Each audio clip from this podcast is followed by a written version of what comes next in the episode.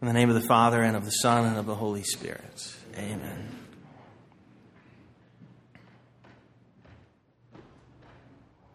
This eighth day of Christmas, the last day of the octave, commemorates a specific event which we just heard described in brief in the gospel. On the eighth day, every Jewish boy was circumcised, given his name, made him a member of the covenant of Abraham. The ceremony didn't take place in the temple uh, as sometimes you might see it portrayed in sacred art. But at home, sometimes even the father uh, would do the ceremony, but not necessarily. And so today, in the traditional calendar and even in the Jesuit calendar, uh, the feast day makes mention of Our Lady and also the conferral of the name upon Jesus. Consider for a moment what it means to name things. It seems fairly pedestrian, not that big of a deal.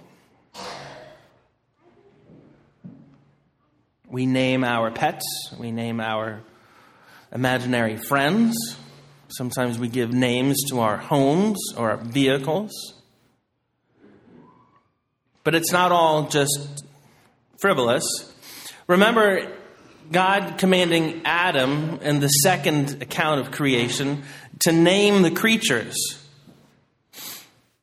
And in so doing, exercised his dominion given by God over creation. To name something exercises authority over that thing. You felt it, I certainly have felt it many times, when someone gives you a nickname that you don't want. They're somehow exercising some kind of force over you. At least that's how it feels. Some kind of control.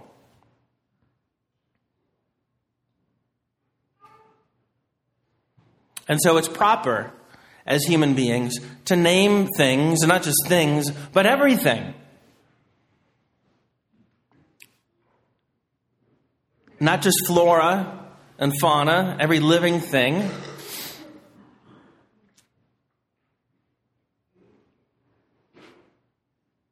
We give names to objects and we categorize them. Certainly, we're not superstitious and assume that a name somehow reveals something about that person or that thing. But rather, as Christians, we know that we have been endowed with knowledge and wisdom. And sometimes our insight into the nature of a thing can be then expressed in the name we give it.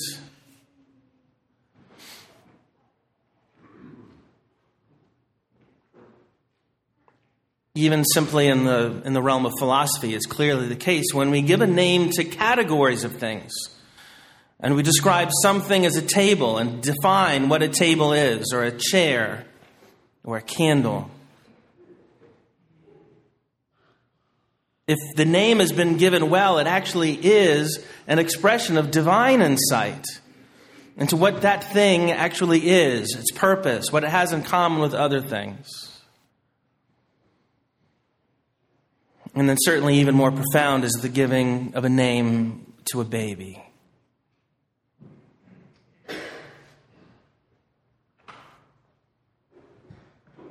It was the second time I had been asked to be a godfather, but the first time that the parents asked me to give the baby a name.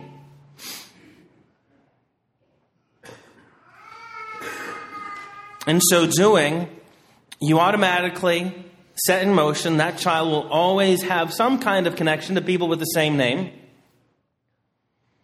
And if that name is in honor of someone, they certainly will, will grow to have uh, an affection for that person in whose honor they've been named. And as a Christian, they certainly will associate themselves and have an affinity for the saints in heaven who have the same name. And sometimes that name really is inspired by God.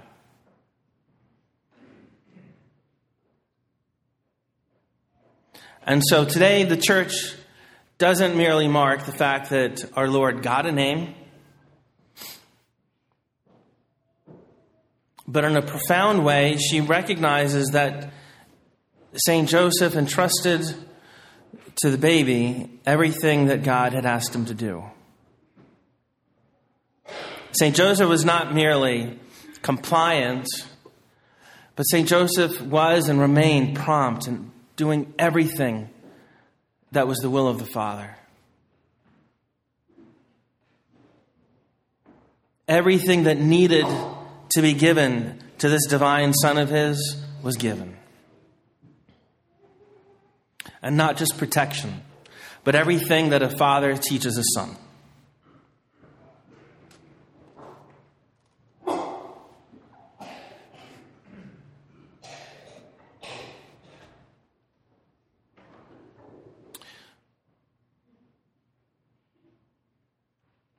Today, we also remember it's the first day of the year, seemingly, truly inconsequential in comparison to the divine mysteries that we celebrate.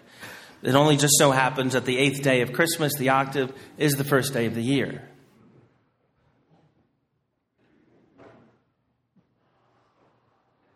But at the same time, we realize that as human beings, we not only give names to things, people, animals, places. We even give name to time. Creating a calendar, giving names to months and days of the week. As Christians, we know that we've inherited most of this calendar, but we baptized it. Pope Gregory XIII fixed it so that it was actually accurate astronomically. And in the same way that every natural thing predates Christianity, Christianity perfects everything. And so the marking of time is significant. It almost doesn't matter when the first day of the year is, but the fact that we keep track of time certainly matters. If someone does not believe in the Lord of history, the calendar only serves to mark particular memories and keep track of when something happened, sort of to organize your scrapbook, or it helps you plan your next party or your next event. But we who believe in the Lord of history know that history has significance, it has a purpose.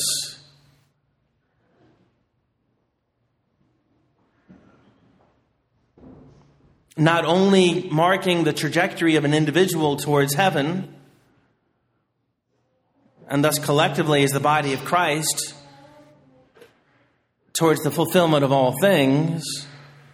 But even as it corresponds to the passing on of civilization, because the civilization that we have, or what remains of it, is Christian. And this calendar counts the years since the incarnation.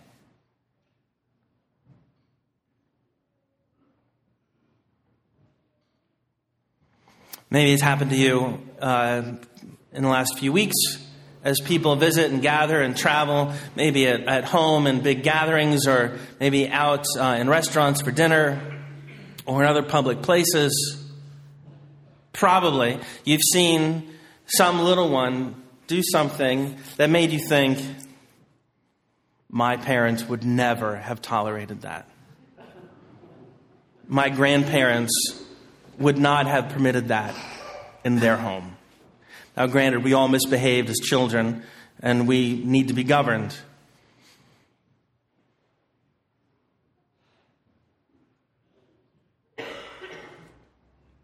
But the thought occurred to me at one point over these Christmas holy days that these little ones are the ones to whom the entirety of civilization will be entrusted. It will be up to them to convey to the next generation not just knowledge about things, but the meanings of things. It'll be their responsibility to know not only literature and history, but art and music and poetry. And if they don't learn it and make a way of life out of it, it will be lost. It only takes one generation to lose everything. That thought hopefully weighs on you just enough to disturb you at least a little bit.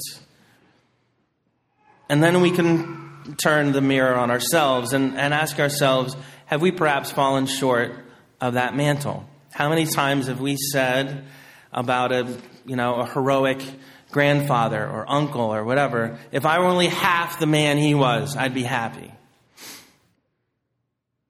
I use the example only because I've never said if I were half the woman that she was, I would be successful. But fill in the blanks, of course. We sell ourselves short. And we don't do honor to their, to their memory to say that. We need to be all the person they were. To learn all of their virtue, all of their wisdom, to absorb all of their knowledge of things, and then even more.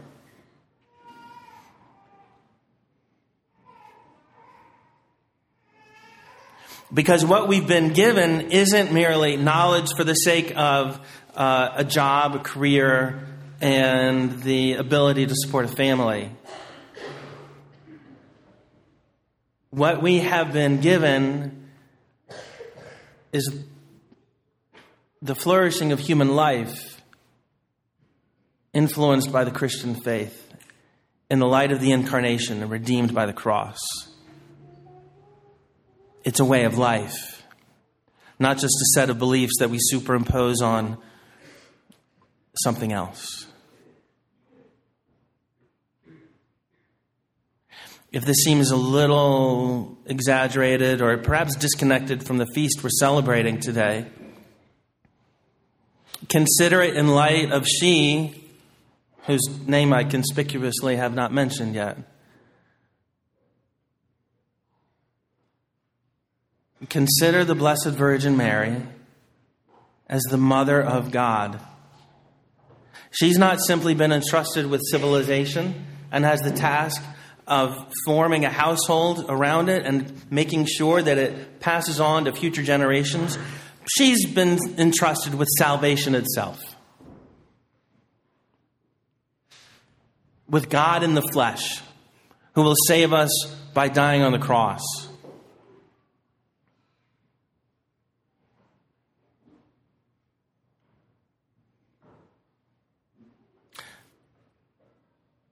As much as she, the spouse of the Holy Spirit, depended on God's help.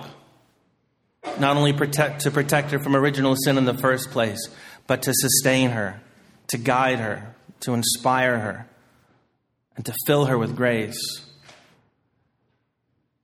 So do we. Our task isn't exactly equal, but it's, it's approximate.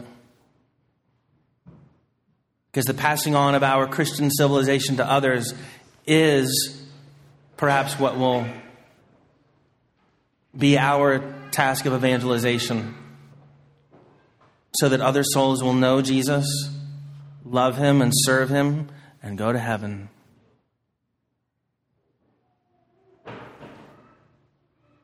Today's feast day humbles us because we know our Lord not only was given a name, but he humbled himself to be subject to human governance. He was governed by Joseph and Mary.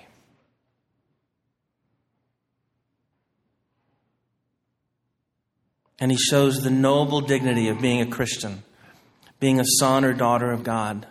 Not just to name things and to exercise dominion over creation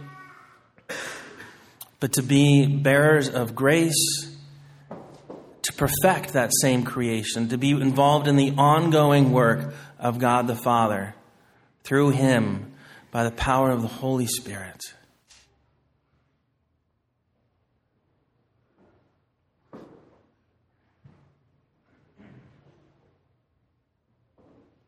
Jesus is Lord and King. And in our own way, we are kings and queens,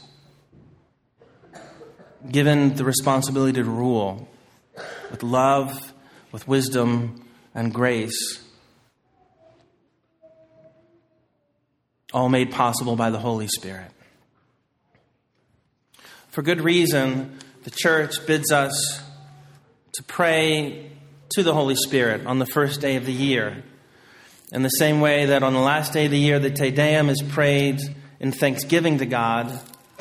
On the first day of the year, the church offers as well a plenary indulgence to those who pray devoutly the Veni Creator Spiritus. We'll chant it in Latin after communion. For now, hear the words in English and let them form your heart for the rest of this Holy Mass. Creator Spirit, come visit the souls that are yours. Fill with heavenly grace the hearts that you created. You are called by the names of Paraclete, gift of God Most High, spring of life, fire, love, and the soul's anointing.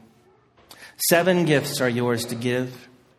You are the finger of the Father's right hand. You, the clear promise of the Father, give men's tongues the grace of speech. Kindle a light in our minds. Pour love into our hearts. And uphold with your unfailing strength the frailty of our human nature. Drive our enemy far from us. And give us always the gift of peace. So may it be that with your grace ever guiding us in this way, we may avoid all that is sinful. Granted, through you we may know the Father and the Son. And may we ever believe you to be the Spirit of both the Father and the Son. To God the Father be glory, to the Son who rose from the dead, and to the Paraclete for all ages. Amen. In the name of the Father, and the Son, and the Holy Spirit.